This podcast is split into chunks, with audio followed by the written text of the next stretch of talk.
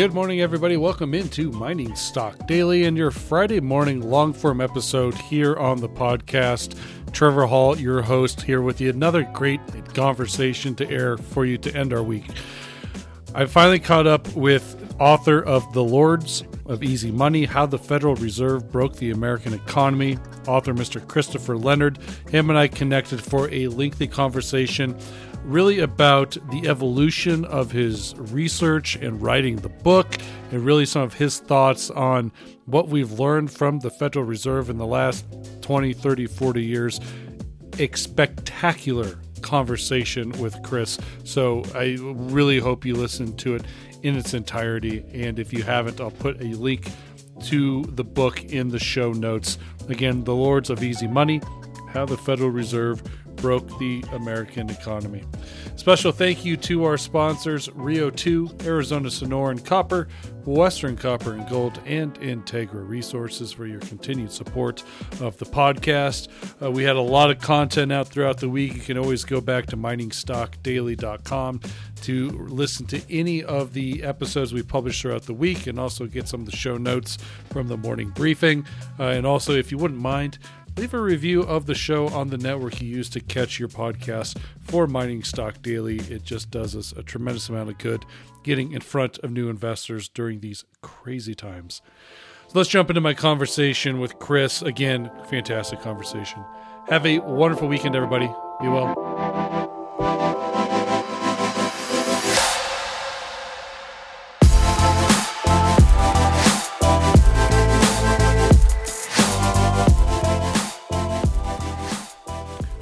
This is an interview that I've just been so excited to not only record and uh, get out to the listeners, but it's really uh, with somebody that I've been wanting to speak with actually for the better part of two months now. Uh, a couple weeks ago, I finished up his book. He wrote The Lords of Easy Money, How the Federal Reserve Broke the American Economy. His name is Christopher Leonard. And uh, Chris, um, thanks for coming on the podcast. I really appreciate it. Thank you for having me. I appreciate it. Uh, before we kind of get into this big conversation we're going to have about the book, the kind of the ethos of writing this book and really how it pertains to what everything that's going on now in the global economy, not only the economy in America, uh, I got to give you big kudos on writing a book about the Federal Reserve and the American economy that is not filled with nuances, that is easily readable for anyone to understand the significance of these stories. Uh, I think uh, we need more things like this so people are more aware of how this institution was developed, formed, and what it has done throughout its lifetime, but most specifically what it has done in the last forty years. So honestly, I don't know how you did it. Like, how, how do you, how's your writing? How do you, uh, your, your writing style, how do you describe it? Um, well, God, uh, narrative nonfiction, meaning it, it's always rooted with a story. I, yeah. I find it's much easier to follow a human story than it is to just sort of digest concepts like a textbook. Um, so the writers I really admired would usually tell a story, and that's why I started, to, because telling a story helps you communicate to a broad audience and helps um, people digest things without knowing it. My my goal with this book was to write a story that you could read when you're at a hotel room on a business trip and tired, but you could still stick with it. And then at the end, it turns out you've internalized these truths about how the Federal Reserve operates and what it's done, uh, kind of without even realizing it. But anyway, so I describe it as narrative nonfiction. And, and at first I use narrative to help keep readers engaged and tell stories. But the older I've gotten, the more I've realized that actually narrative is a, a critical tool to help understand how things work and how we got to where we are today. I mean, history is a story, right? Beginning, middle, end. And it's very important to understand the human element to what happens in our society along with the institutional element. So that's a long way of, of describing why I typically write narratives. Can you tell me a little bit more to, where you came from, this financial journalism? I mean, there's very few financial journalists um, and very few people that want to write books about finance and the and economics. Uh, where yeah. does this where where does this come from for you? Okay, look, part of it is accidental. Um, I'm a journalist. I'm a writer. I really love journalism. I discovered it in college at the University of Missouri.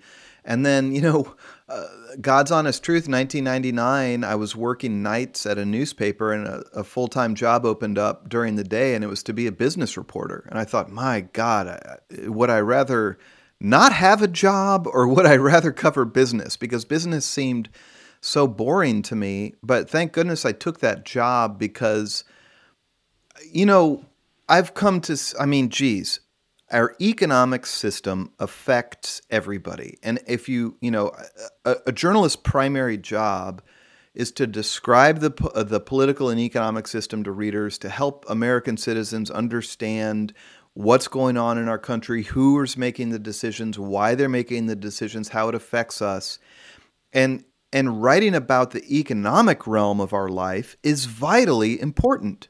You, you know, I mean, there's so much high-profile journalism around covering the White House or mm-hmm. at a Metro paper, covering City Hall or crime. All that stuff is important. But covering the economic structures of our society is equally important. So that's why I've stuck with this, and, and I'm full in obsessed with covering our, our economic system. Uh, so Missouri grad, uh, I'm a Nebraska grad. I remember the Big twelve days. Uh, Nebraska oh, journalism school, Nebraska journalism school. We were always like, what does Missouri have that we don't, except Brad Pitt? You know, he was a dropout anyways. Yeah. Who dropped out of the J school, by the way. Yeah. Yeah. Uh, but, you know, it's funny because I keep on thinking about this, like back in, in undergrad and, and master's, when, when we were in these journalism classes, finance and economics was hardly ever brought up as an avenue to pursue in journalism, when you can take that, any sort of medium, any sort of journalism, and kind of go with it.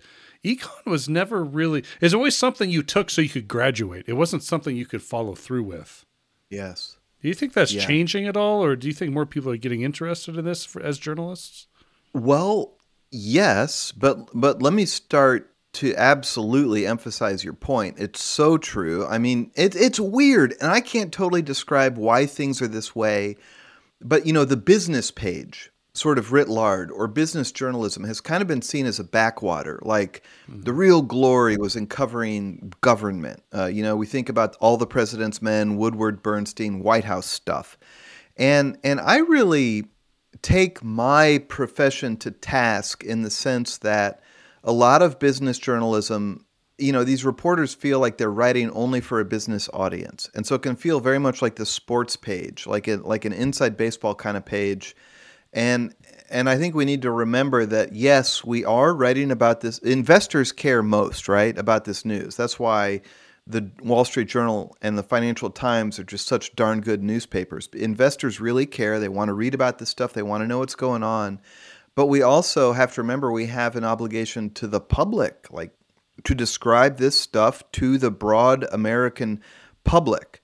So I, I, what I'm trying to say is I, I agree with you completely that this wasn't promoted as sort of high-profile journalism, but it's super important. And I do think this is changing. I was interviewing this uh, very bright young woman named, I think her name is Claire Williams, and she covered Tyson Foods at the Arkansas Democrat Gazette, where I used to work. Anyway, I remember her saying, you know, I kind of was apologizing, oh, you know, business news is sort of this backwater. And, and so, you know, she's a reporter in her early twenties, and she's like, are you kidding me? Business is the main story.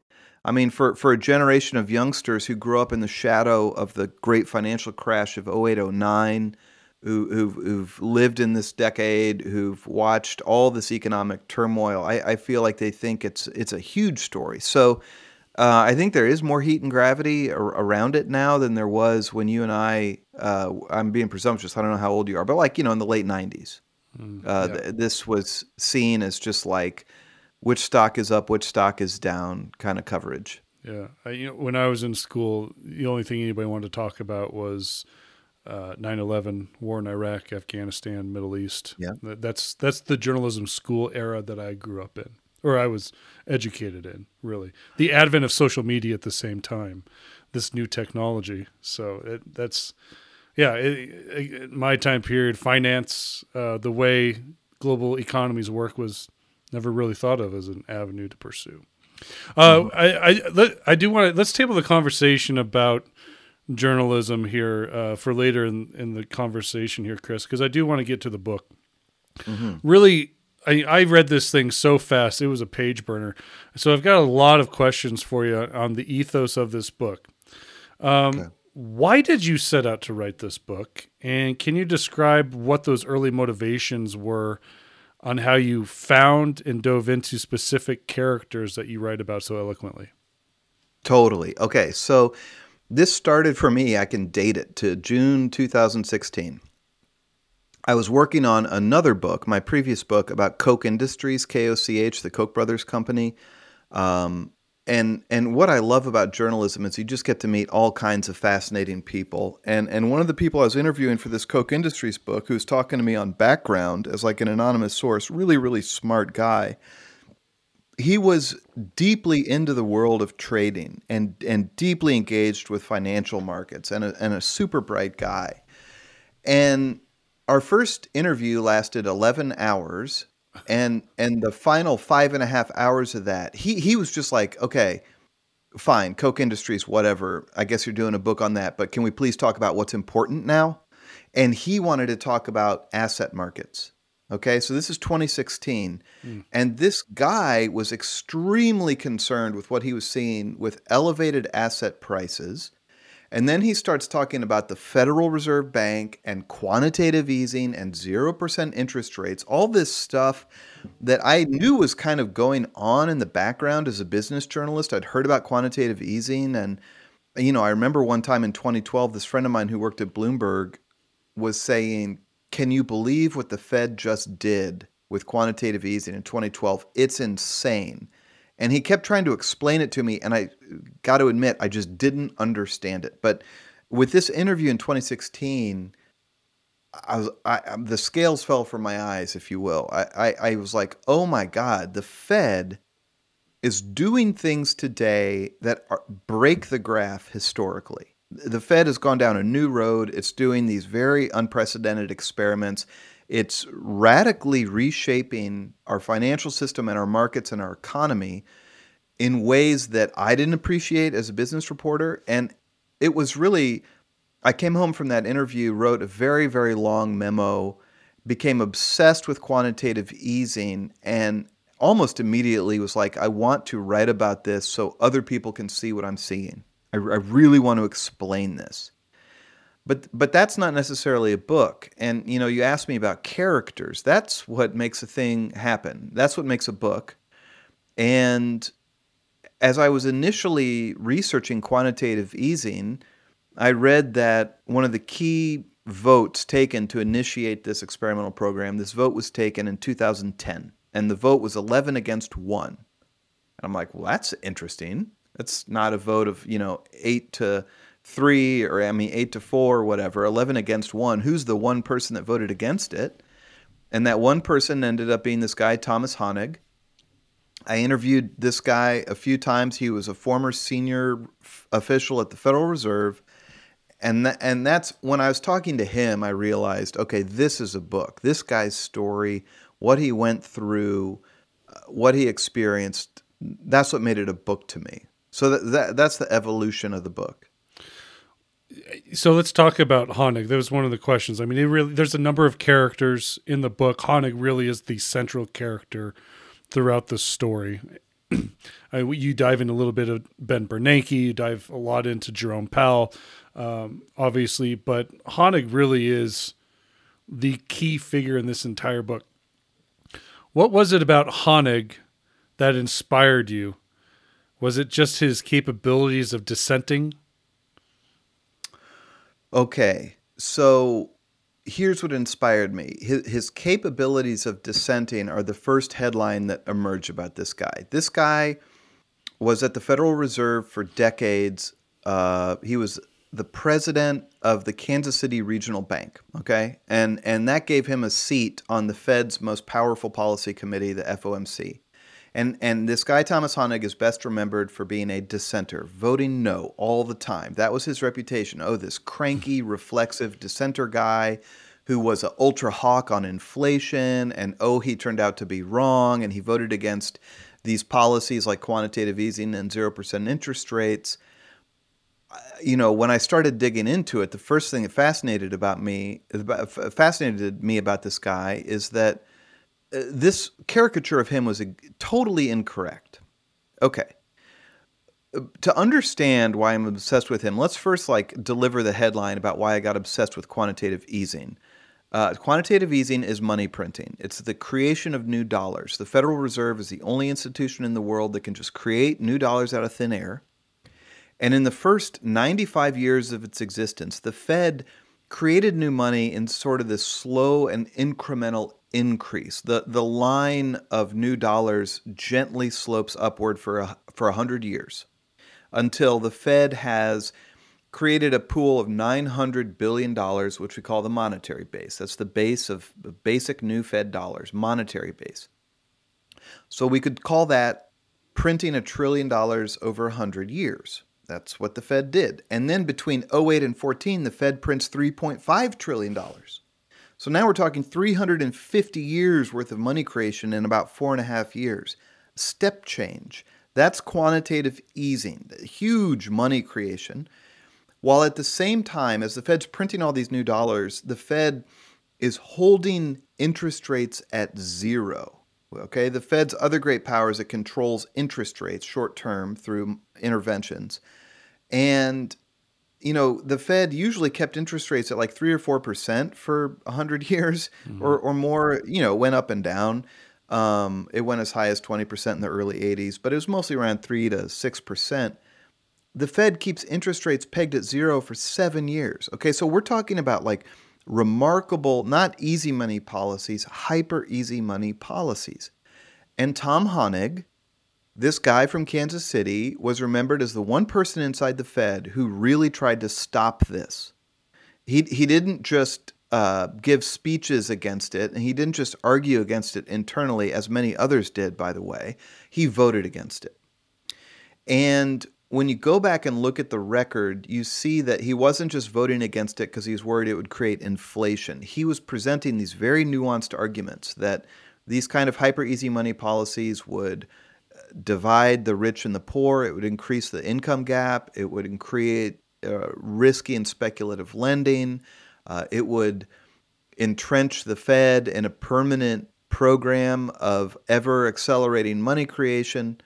Fascinating arguments. And what inspired me is I interviewed this guy, Tom Hoenig, a few times, and, and I realized he represented a, a kind of approach to American politics that I think is dead now.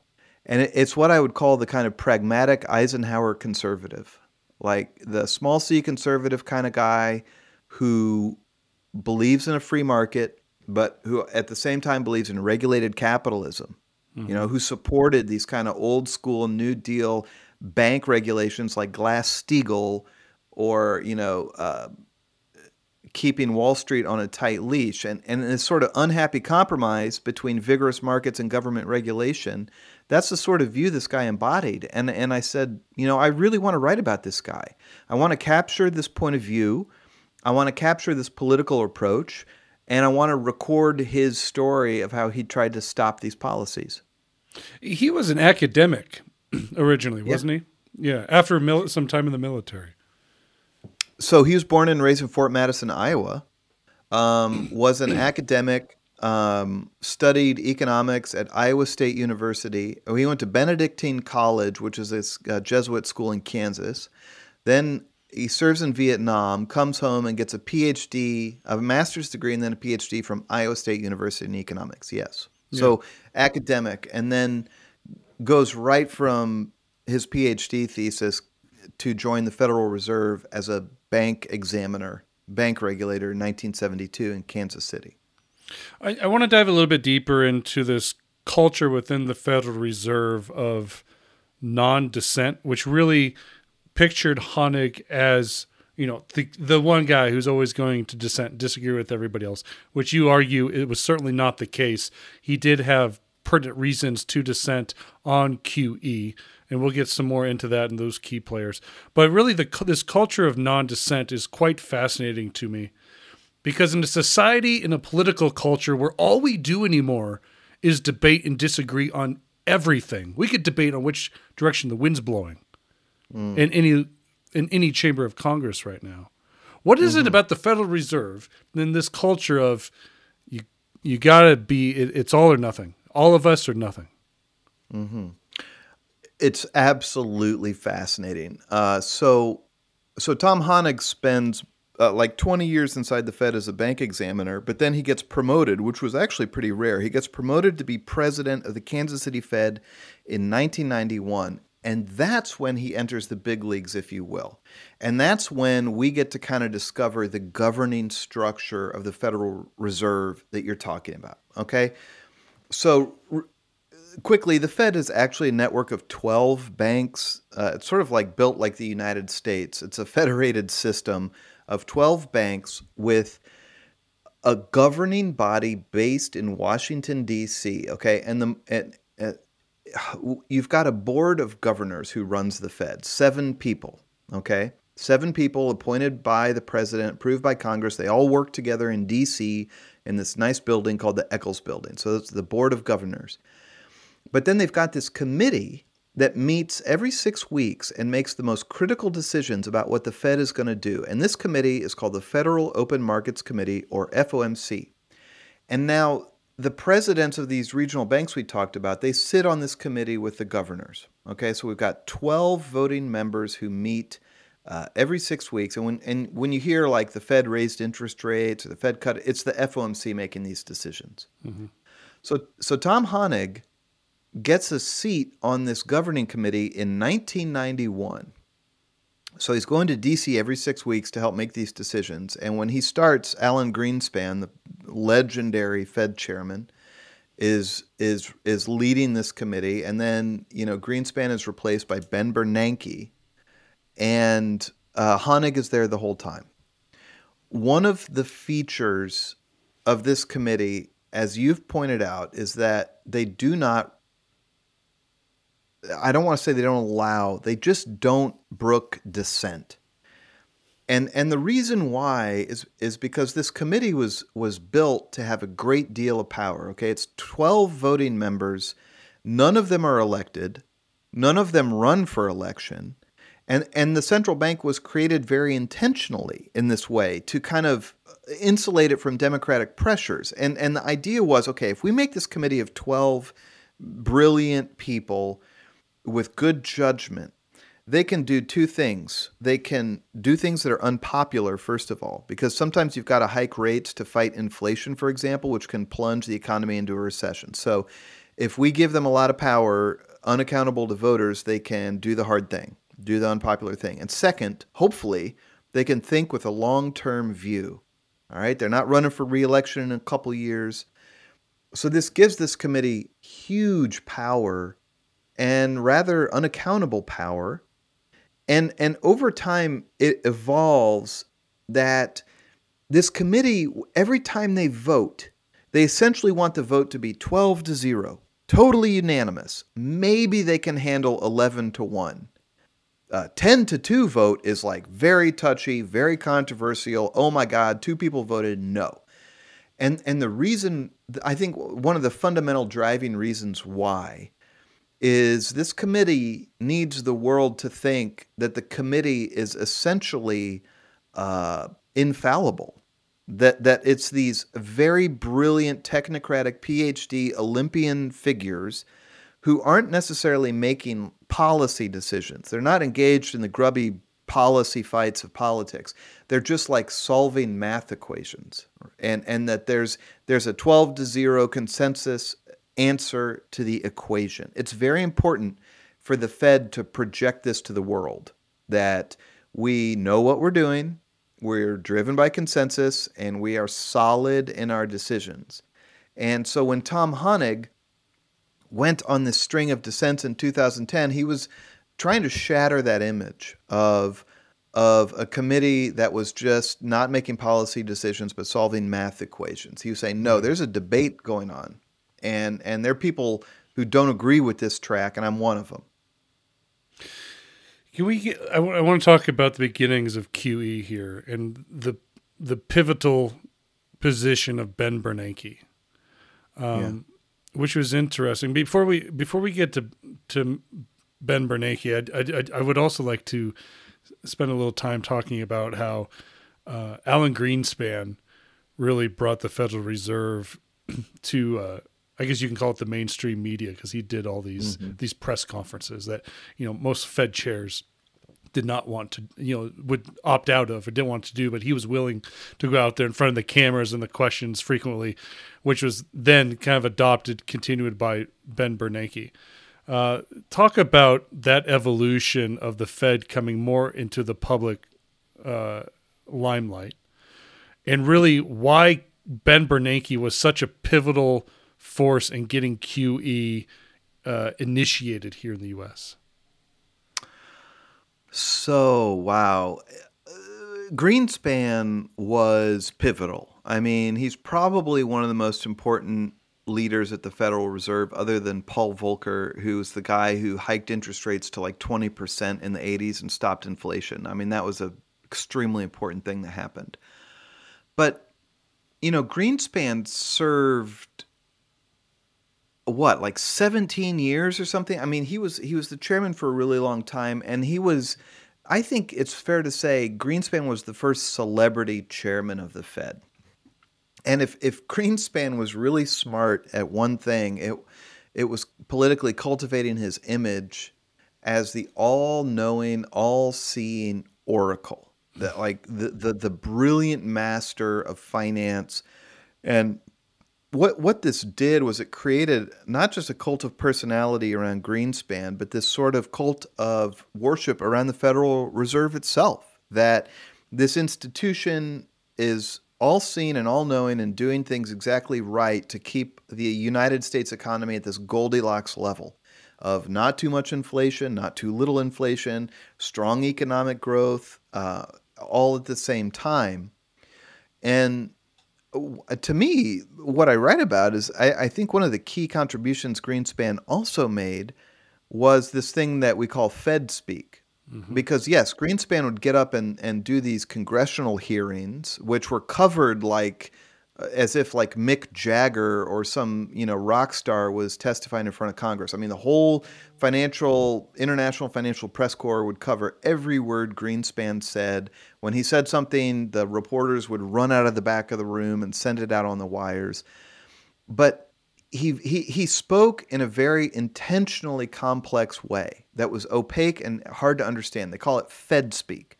And I actually quote, just for fun, I quote a paragraph of Greenspan congressional testimony, which just it hurts your eyes and hurts your brain. It makes no sense. It is uh, hyper and utterly complex. And what what's interesting to me is that when Greenspan would talk behind closed doors inside the Fed leadership meetings, he wasn't nearly so inscrutable. He actually spoke in like plain English, so he was capable of doing it. But but the whole point of Fed speak is it made it seem like the Fed policies were outside of the realm of mere mortals, that this was stuff that's like way too complex for you and me to understand, and best leave it to these PhD economists to handle. Okay, that's a huge trend going on at the Fed when Ben Bernanke takes over in two thousand six, following in Greenspan's shadow. And, um, you know, Bernanke did tone down the Fed speak a little bit, but it, it's so interesting to me that there's there's sort of this collision in, in the sense that, you know, Bernanke is barely in the job a couple of years before the entire global financial system collapses in two thousand eight. Mm-hmm. And at that point, the Fed starts to do things it has never done before. And quantitative easing represents the the passing of a boundary, uh, the expansion of Fed power, and a deepening of Fed intervention in our economy, the likes of which we've never seen. And all this stuff is happening with the continued kind of shadow of Greenspanism, meaning the, the the the concepts are never explained to the American people in plain English. Uh, people are just sort of like letting the Fed do its thing over there. It's it's not talked about in the news much. I actually include a lot of academic analysis of how the media covers the Fed, and the answer is like barely at all, you know. And and so what you see under Bernanke is is the Fed is is truly breaking historical boundaries, getting bigger than it's ever gotten before, changing our economy more than ever, but getting very little scrutiny. I mean, the thing we're talking about, the, the basic radical experimental program, the name is quantitative easing, like barely technically English. Quantitative easing doesn't mean anything to anybody.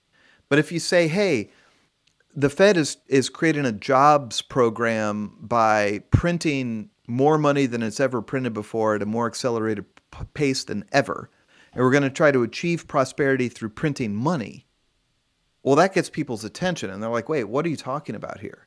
You're going to triple the United States monetary base in three years? Oh, okay, why? You know, what do you hope to achieve through that? How do you think it's going to work? These were debates that didn't happen publicly when Ben Bernanke wasn't just the author of quantitative easing, but its greatest political champion who pushed it through. Was quantitative easing something that spurred from the modern monetary theory that we hear so much about? And was that more of a theory that was shelved prior to the great financial crisis and then able to be implemented because of it? Or can you talk, or maybe discuss where quantitative easing came from and why it took something like a market crash in the G F C to be implemented uh, with throughout the economy? Okay, a great question. Uh, to start with, modern monetary theory comes later. Okay, and it's a it's like the stepchild of quantitative easing. Okay, it's like, honestly, my sincere take on it is that you have eight years of quantitative easing, which prints money at a level never done before. So then you have this school of academics who come in the shadow of that, like saying, well, maybe we don't even like need to tax people. I mean, maybe we don't even need to worry about how much we borrow. We can just print everything we need. And I think that that kind of the, the only reason that that theory can really gain traction is because we've been doing this unprecedented money printing for five or six years by that time. And and and we got to be we never saw price inflation until after COVID. So the Fed was printing trillions of dollars. The critics were saying it's going to create price inflation. Not Tom Hoenig, by the way, but uh, you know, the mainstream critics and the right-wing media were saying that, and inflation never happened. So I, I feel like mon- modern monetary theory is sort of the stepchild of quantitative easing. Okay.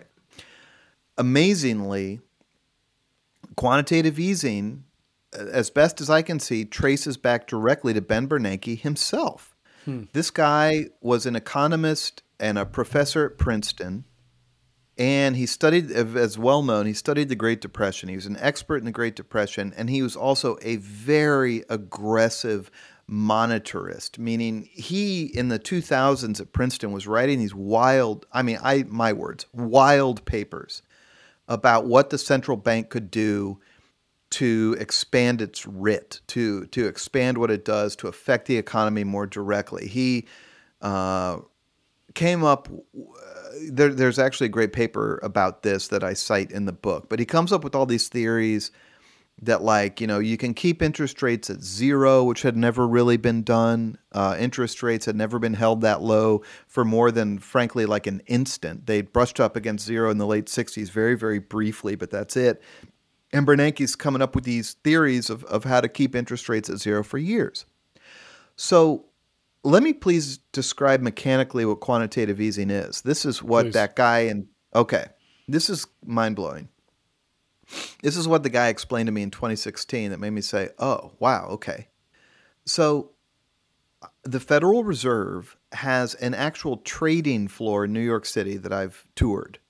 And and it's like any other trading floor you'd ever see at J P Morgan or whatever. It's a bunch of cubicles, a bunch of young people, overworked, uh, trading in financial markets. the Fed uses this trading floor to affect short-term interest rates. We'll just leave that to the side.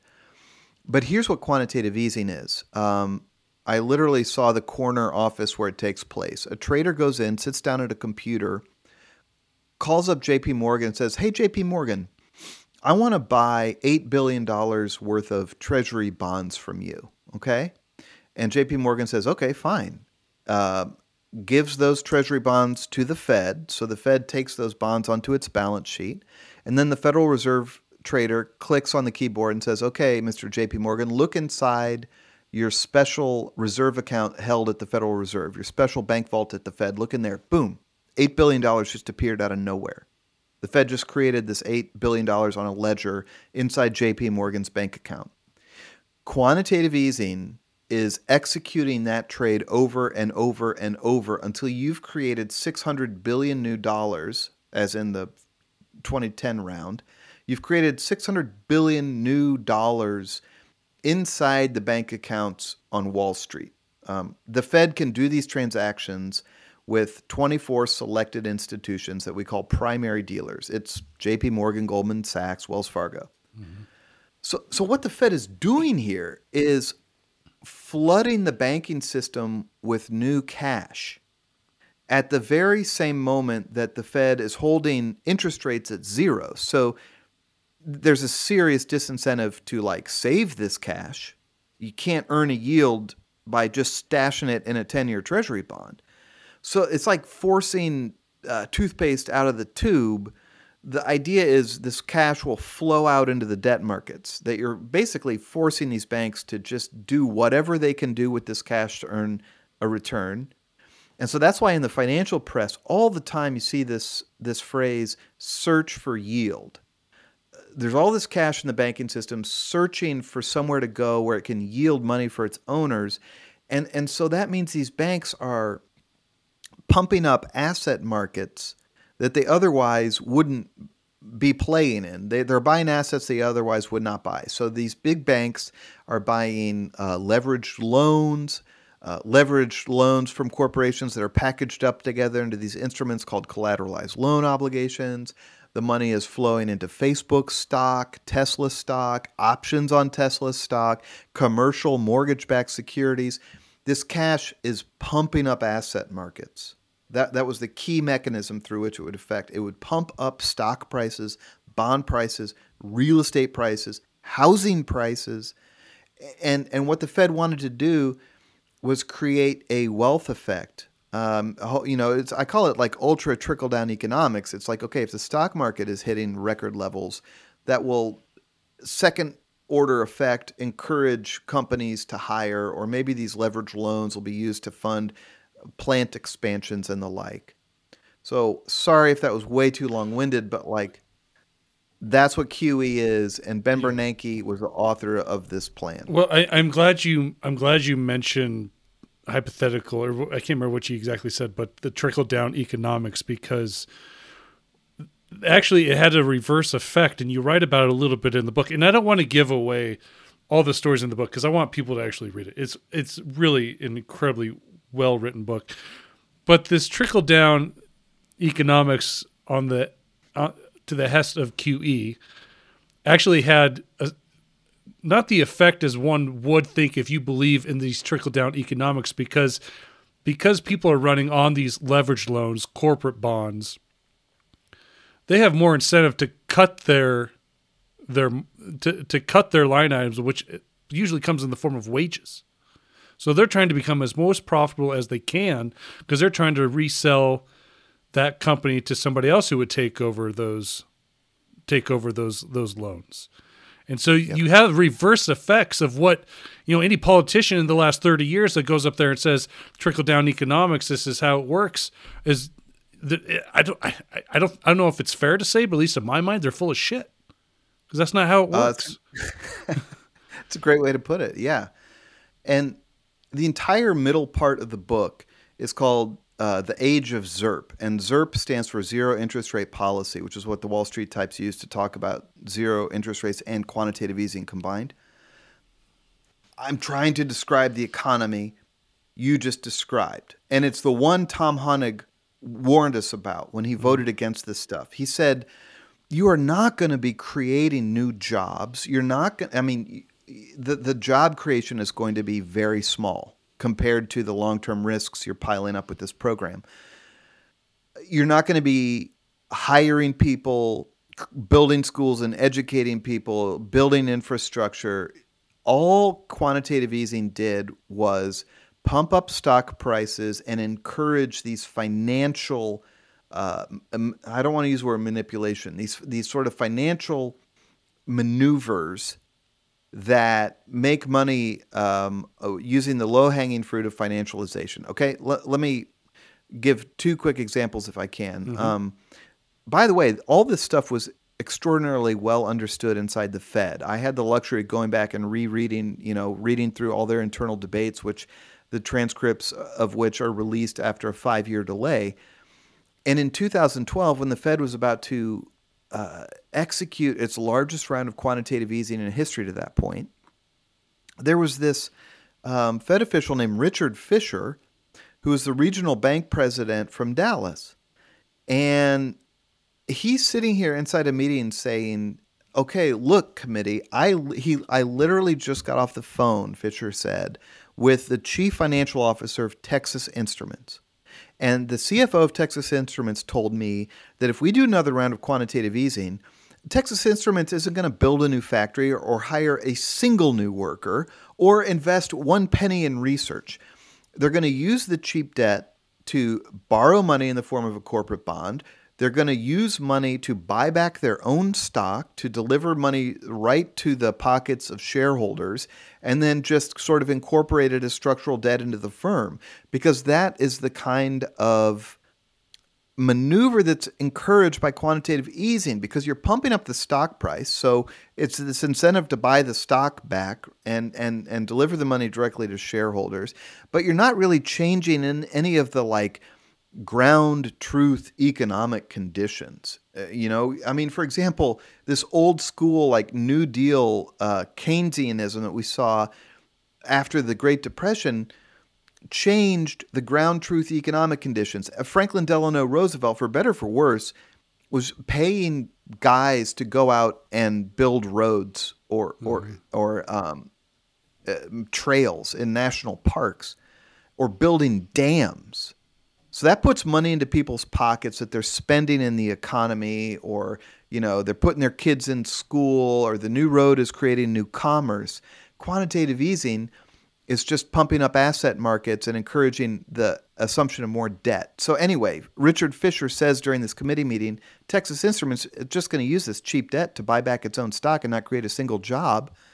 And Ben Bernanke's literal response is, um, Fisher, if you could please not use anecdotal evidence from people who don't have a P H D in economics, that would be better for this committee. We're going to look at our models and, and talk about how it works. So I think this these policies of quantitative easing, zero percent interest rate, help us understand why the decade of economic growth from twenty ten to twenty twenty was defined by stagnant wages, stagnant economic growth, very weak economic growth, very weak productivity growth, but booming markets on Wall Street, booming record-breaking stock prices, record levels of corporate debt, uh, very high prices for commercial real estate, and all the rest of it. Uh, I, I know it's hard to fast forward uh, eight years because uh, there was a lot that happened. There was a, a short period of time where they did try to raise interest rates. That was short-lived. Uh, but I really want to get to this idea of, you mentioned how during the great financial crisis, the Federal Reserve under Ben Bernanke increased their, their power and did things that the Fed had never done before, which was unprecedented at the time. Fast forward to twenty twenty, and under Jay Powell's uh, uh, leadership, the F O M C gets struck with dealing with uh, with COVID and the pandemic. The economy has to shut down. And it's like Jay Powell said, you remember you remember what Ben Bernanke did eight, nine years ago? Hold my beer. Watch this. Yeah. and they and they and, and they did they took it even further. It wasn't just putting money into the into those big banks accounts that had accounts with the Federal Reserve. The Federal Reserve, for the first time, was putting money into people's into people's bank accounts, personal bank accounts. In in a way, yes, yes. They they I mean, and and they were directly purchasing corporate junk debt for the first time in the history of the Fed. And and when you talk about people's checkings accounts through the Main Street lending program, the Fed was purchasing bank loans, regional bank loans to mid-sized businesses. Um, the best way to put it is uh, one of the guys I interviewed for that part of the book is named Scott Minerd, who's an investor at Guggenheim Investments. And, you know, he's one of these like tough, jaded, almost Wall Street type guys. He's a real bond market trader. These types of people were speechless. I mean, literally speechless in twenty twenty when they saw what the Fed was doing. And Minerd is like a, he's an advisor to the New York Fed. And he was saying, the Fed has socialized the bond market, mm-hmm. but by by what they've done, in in the sense that they have now expanded their safety net to cover corporate junk debt, something nobody thought would happen. But I, I guess if we could if we could back up for a second, you know, you're right that I try to describe this fascinating period before COVID hit, from like twenty seventeen to twenty nineteen. To very early twenty twenty when the Fed was trying to normalize things, trying to pull back on quantitative easing, trying to hike interest rates just a little bit from zero to like two and a half percent. And the economic system kept short-circuiting because it was so addicted to the easy money that whenever you pull the easy money away, the house catches on fire. And you either deal with the house fire or you keep pumping in the money. Mm-hmm. And so the Fed kept pumping in the money. And so our financial system, when COVID hit, was extraordinarily fragile. I mean, to be blunt, I think that's what the Fed doesn't want to talk about, is that they had made our our financial system fragile. Asset prices were what they call priced to perfection, meaning the, the price of a share of stock was priced at the most like optimistic possible assumptions about future revenue and earnings. It all came collapsing down when COVID hit. Um, now, COVID was a once in a generation or more uh, economic catastrophe. We've never seen anything like that. But the fragility of the financial market created by the Fed made it a heck of a lot worse. And in, in March of twenty twenty, Jay Powell, who was then chairman of the Fed, appointed by Donald Trump, Jay Powell does everything Ben Bernanke did after two thousand eight. You know, Bernanke's actions took, let's say, ballpark one and a half years, or at least one year. They, he rolled it out. Uh, Powell did all that stuff in a weekend. Yeah. Just right off the bat. Cut interest rates to zero, did quantitative easing, did all these uh, exotic uh, money-pumping uh, programs like called T A L F and all, all these things. And that still wasn't enough to work. And that was in March of twenty twenty. And then in April, I think it was is, is either April seventh or ninth of twenty twenty, Powell pushed it further. I think that's the hold my beer moment.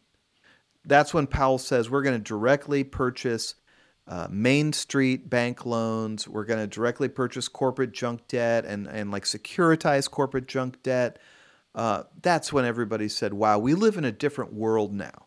Um One quick metric, if I could. Mm-hmm. Back when Tom Hoenig was having these big debates and dissenting, the Fed's balance sheet stood at about two trillion dollars.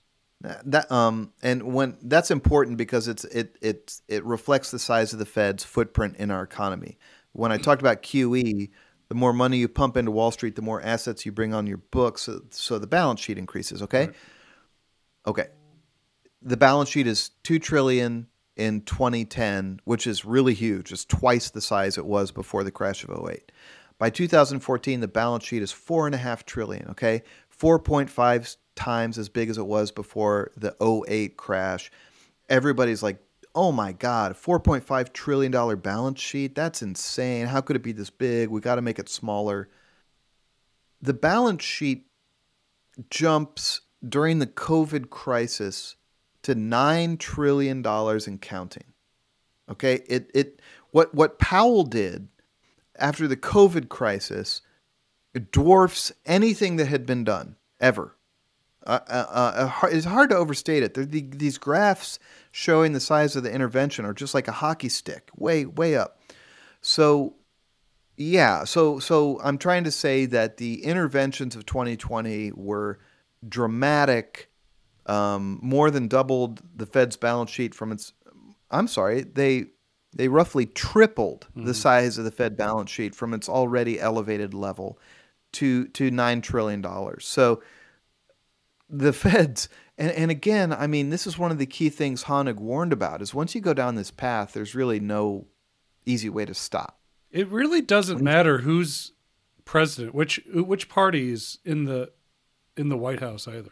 This was all happening, uh, you know, started under Bush, went obviously through Obama, uh, Trump. You know, I, I remember President Trump arguing for uh, lowering interest rates, and then obviously the first round of COVID.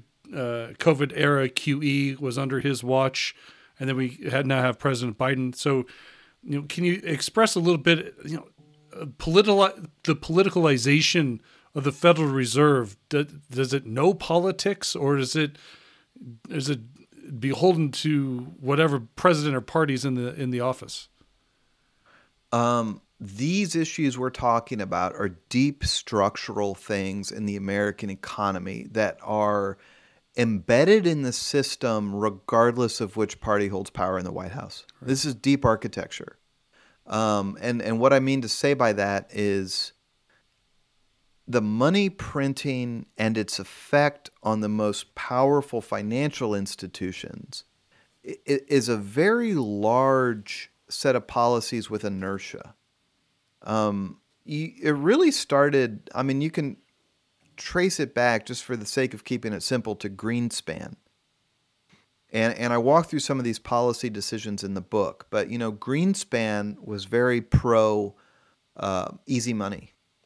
And it and and also they made this decision that they weren't going to worry about elevated asset prices, that it was okay to jack up asset prices. That led to the dot-com bust of nineteen ninety-nine, the housing bubble of two thousand, and then into the Obama era of the money printing under quantitative easing. So yes, this machine is moving in a direction, and and the sort of occupants of the White House come and go with only very limited uh, influence mm-hmm. on what the Fed is doing. And I mean, in a way, that's by design. As we talked about earlier, the Fed is supposed to be insulated from um, these these democratic forces. But if I could please make a point here that, that I think is important. It's a political dynamic to think of that is beyond red team versus blue team, which is so much of what our like cable news coverage is about. But one of the more important trends has been the sort of increasing paralysis and dysfunction of our democratic institutions. I, I mean, I, you can be very conservative or you can be very liberal, but I think we can both agree, both sides can agree that after the crash of oh eight, our, our democratically controlled institutions like Congress did not get under the hood of the American economy and start to address what was ailing us. Uh, we had no, we had no response to the Great Crash that was anything along the lines of what the New Deal did after the crash of nineteen twenty-nine. So our democratic institutions are kind of adrift, I, I would argue. They're they're per- paralyzed and dysfunctional.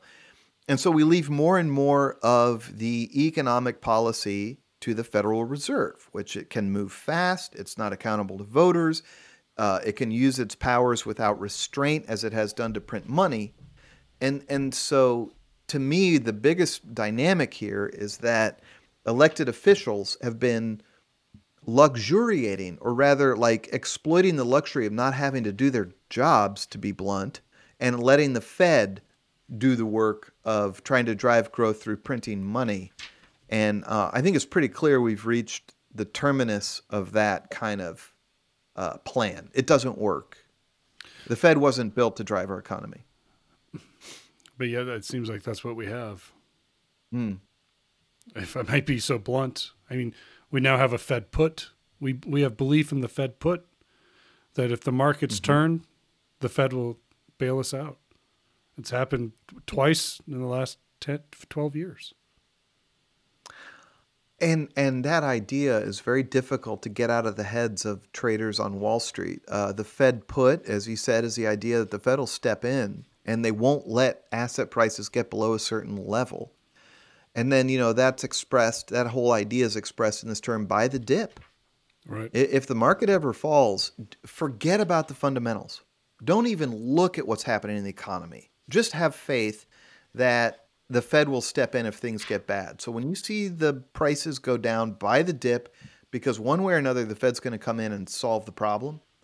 And so that's just an article of faith. And, and, and in my mind, for what it's worth, I think it's extremely dangerous because it's a herd mentality that we can start ignoring the fundamentals and keep pouring money into these stock markets regardless of the fundamentals. I, I do want to kind of focus on what we see now, like mm. this this year, twenty twenty-two. You this book came out in January.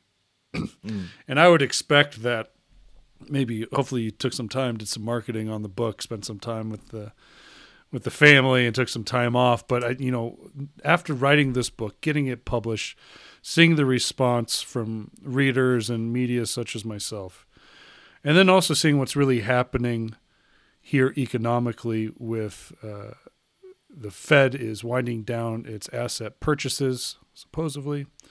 Uh, they want to raise interest rates, although dabble their toes in the water by a quarter percentage point. Uh, we just got our C P I print this morning. We're hitting eight percent inflation. According to the government records, we could probably make the, most of us would make the arguments well above eight percent in all realities. Next month's mm-hmm. going to be downright awful because everything that the supply crunches, price spikes that we saw from Ukraine and Russia debacle in Eastern Europe really hit in March. So mm-hmm. next month's C P I for March is going to be quite extraordinary. How are you balancing everything you learned from your research and your writing and your interviews from this book? And what are you thinking about now in this present day era of inflation when the Fed is really stuck? So um, I've just got to be honest, and this doesn't, um, people don't want to buy books that make them upset. I get that. Um, but I I am not in a um, very happy uh, mindset in, right now in, in, in the sense that um, I sincerely think we are in a, a fragile, not great place uh, because of all these trends I talked about. Um, the the book ends rather open-ended, and, and the message is not positive. But, okay, I'll lay out where I think we are today and why it sometimes literally makes me queasy when I read the newspapers because I get so uh, concerned. But at the look, at the end of the day, I think it's very um, – I, I, I'm a – deeply patriotic person. I very much believe in our country. We have so much inborn strength as a nation. Um, and frankly, I think a lot of that strength is sort of uh, emerging visibly today. You know, we're, there's just so much America's got going for it, but there are mm-hmm. also so many problems. Um, and I guess what I'm saying there is that, like, let's at least look at this thing Um, dispassionately, understand where we are today so we can put on our seatbelt and buckle up for this rough ride and get through stronger on the other side. Right. But, but what's the rough ride? Well, here it is. All the stuff we've been talking about, the Fed has been pumping up asset markets for a decade uh, with, with money printing. Um, don't take it from me. Read through the comments of the Fed officials like the current chairman, J. Powell, what he says internally. Uh, you know, as long ago as two thousand twelve, is that when you pump up markets like this, they crash, okay? He called it a large and dynamic event, or you could call it a correction, but, you know, these asset prices can't stay this elevated forever. Now, we might have been okay if the Fed was given the luxury of time or a long runway to wind down these extraordinary interventions from twenty twenty. with interest rates at zero and a balance sheet at nine trillion dollars. And, and like, you know, we talk about quantitative easing. That fire hose became permanent. The Fed was pumping one hundred twenty billion dollars a month into Wall Street after the COVID crash. The, the Fed would have been okay if it could have slowly and incrementally withdrawn this stimulus over a period of maybe five to ten years. If it could do an interest rate hike of zero point two five percent and let its balance sheet shrink slowly and gradually over five years, it maybe could have happened in a soft landing way, as they like to say. But the problem here is price inflation. The numbers you're quoting are intense. eight percent, let's call it seven point nine, I think, right now. Um, the Fed was dead wrong about inflation, not just the past couple of years, but the past decade, as I show in the book, using their own internal forecasts.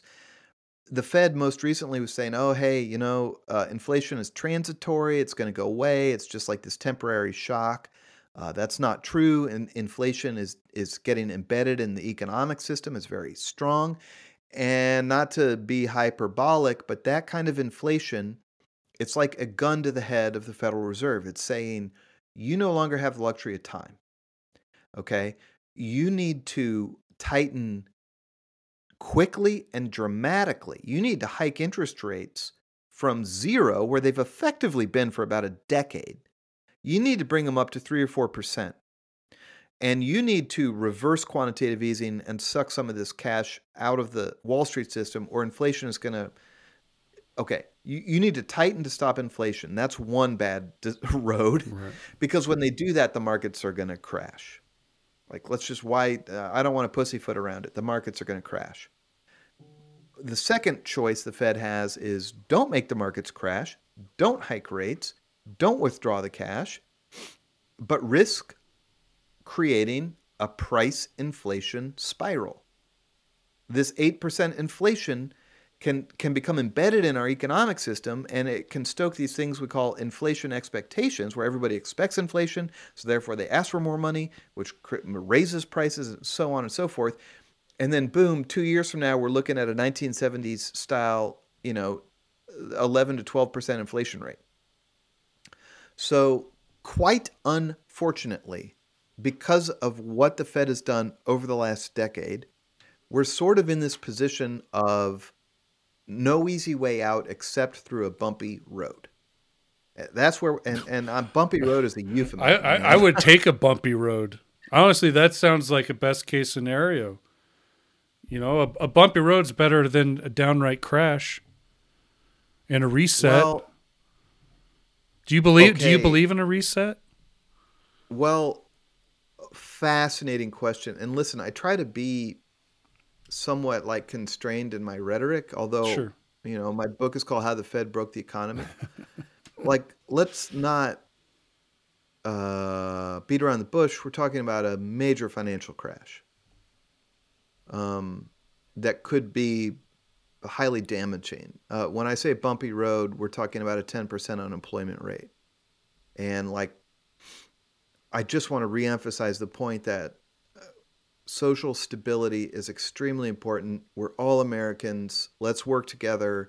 Let's get through the hard times together. Um, our population has faced so many stressors right over the last decade. I'm not excited about the thought of ten percent unemployment rate. Um, your question about the Great Reset is fascinating because the Wall Street people were using this phrase um, years ago, like twenty eighteen, twenty nineteen. And and you correct me if I'm wrong. My, the way I first heard that phrase, it's almost like a debt jubilee kind of idea of wipe the bad debt off the balance sheet. Is that your understanding of Great Reset? Yeah, it, it, that's part of it. It certainly is. And then also kind of reformulating not only debt but also currency, specifically in the Western in the in the Western world. It, it's a it's a loaded. You know, when I first heard about it, it was very much. My take was this is a little bit more conspiratorial than I'd ever get myself into. Mm. But that was probably, you know, that was a few months after March twenty twenty when we locked everything down. Mm-hmm. Um, but, you know, the the U S and other countries have defaulted on debts before. It has happened. Uh, we, and the more I dig into this and read and understand where we came from, what we've done, the word unsustainable continues to pop open. So when you said mm-hmm. things could be a real bumpy road, that was actually very optimistic. I, and and I'm not, and I'm, I don't think I'm a very pessimistic guy. Some people might disagree. Um, but I do, I don't see how this is sustainable. And I wrote it in, I wrote about it in the newsletter this week, actually, about how at one hundred thirty dollars in oil, one hundred thirty dollars a barrel of oil, I'm now seeing people online complain about gas prices. We very well could see two hundred dollars a barrel. I don't know. I'm not an oil expert, but it's already becoming unaffordable. We've got metal prices that are unaffordable. So producers who need raw materials to produce their goods can't afford to produce their goods. And even what's out there, people can't afford to buy them because the raw materials have gone up. Uh, food inflation, wheat's gone up, God knows what, twenty percent this week alone. I, don't quote me on that, but it's it's gone up quite a bit. Fertilizers have gone up. I mean, we are literally pricing people out of just about everything we need to live, especially the lower class. And that's what's really scary. We know we've seen hit times of history where this has happened. We know what responses have been. Uh, and it's it's not great. Um, so I think my idea of a great reset is much different now than it was two years ago. Uh, is it unlikely? I don't know. But I guess I'm being a little bit more open-minded to it. So, man, um, we are living through... Well, um, people always live through historic crazy times. I mean, in nineteen, what was the was the Great uh, Cuban Missile Crisis? sixty-two Um, uh, yeah, I think it was nineteen sixty-two. Yeah, I, well, my, my parents were nine years old, so yeah. So they, you know, they almost got nuked. I mean, yeah. so uh, okay, fine, but this moment is um, fascinating. Uh, I I I. I uh, fully endorse everything you just said. And and that's one thing, again, why I really wanted to write this book is to just get it down on paper that what we've done with the American currency is wildly aggressive and experimental, never been done. And I can tell you for a categorical fact, the leaders at the Federal Reserve Bank are like people feeling their way through a dark room. They fundamentally changed the rules of how to manage the money supply by doing these experiments. Um, and I don't really want to, the, the details are complex. They're in the book, but like the old rules don't work anymore. They're out the door. The Fed doesn't know why they didn't see inflation for ten years, and they don't know why they're seeing it so strongly today. So we are in uncharted territory and kind of operating in this, in this new level. So it's not unreasonable at all to expect we would see things we've never seen before in the future. I, you know, I, you know I'd, I'd like to point out quickly, like in February of twenty twenty, I went to Barnes and Noble and picked up a book called Spillover by uh, David Quammen, a great biological writer. And he's right. He wrote a book about the dangers of novel viruses hmm. from animals at like, I don't know, the Wuhan wet market. Um, and, and what I'm saying is you had a group of people in a certain discipline of science warning, hey, people, we could see a, a novel coronavirus that would fundamentally reshape the world as we know it. And it sounds like this like dramatic warning of sci-fi until you're locked in your house and the hospitals are full and it's really happening. So, okay, fine. Um, Where we are with levels of debt and the currency is unprecedented. It doesn't mean there's going to be a catastrophe, but the word non-sustainable is apt. The level of debt, the the price of these really important asset markets is is very, very high, and and the financial system's very, very fragile. So the next two years with very hot inflation and the need for the central banks to pull back It's just going to be a wildly volatile time. There's no getting around it. Uh, I did see on your Twitter, let's see, yesterday or a few days ago, that uh, you were out uh, getting some supplies to write another book. Yeah.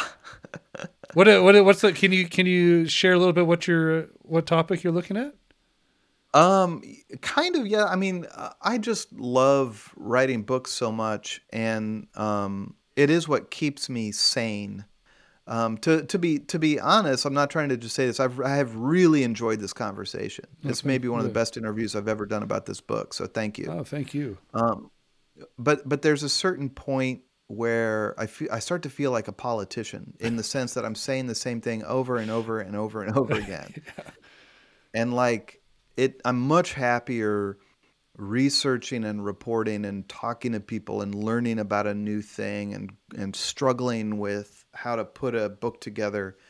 And so, you know, I'm I'm I'm starting on my next book, and I'm I'm looking, as always, at institutions that are kind of at the heart of American power, the the the relationship between government and business. Um, you know, all, all this stuff is is really of interest to me. So, um I'm doing that, but I'm also keeping my eyes peeled on these issues of inflation. Mm-hmm. So my next book's not about inflation at all, but I'm I'm I'm very much keeping my eyes peeled. And you know, one thing we haven't talked about is the role of the U S dollar as a global reserve currency. You got another hour?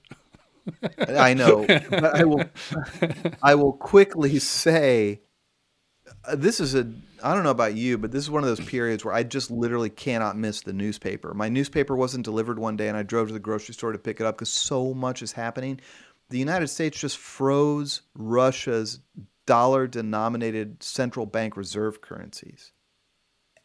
Epic change in economic warfare that really brings into question the role of the dollar as a reserve currency. Mm-hmm. Okay, so all this stuff is happening really fast, and the financial system is ever evolving. And so, yeah, I'm watching inflation, the role of the dollar globally, and things like that. The, the book is The Lords of Easy Money, How the Federal Reserve Broke the American Economy. The author is Christopher Leonard. I cannot recommend this book, uh, not only for yourself, Uh, for your friends, for your family. It is a great read. It is not filled with jargon or nuance about the central bank in the U S that a lot of other previous books written on that topic have been. Uh, Chris, I really appreciate your time. Uh, hopefully next time I'm in Kansas City, get together, uh, get one of those corn-fed steaks that I miss so much out of the Midwest, and uh, we'll sit down for a meal. We got it. It'll be more expensive, but uh, maybe we can split the tab. Okay, we play a credit card credit card roulette. How about that? All right. Exactly. All right, uh, that's a wrap for us here on Mining Stock Daily for this week. Have a great weekend, everybody. We'll be back Monday morning with the news briefing. I'm Trevor Hall, signing off for the weekend. Be well. The information presented should not be considered investment advice. Mining Stock Daily and its affiliates are not responsible for any loss arising from any investment decision in connection with the material presented herein. Please do your own research or speak with a licensed financial representative before making any investment decisions.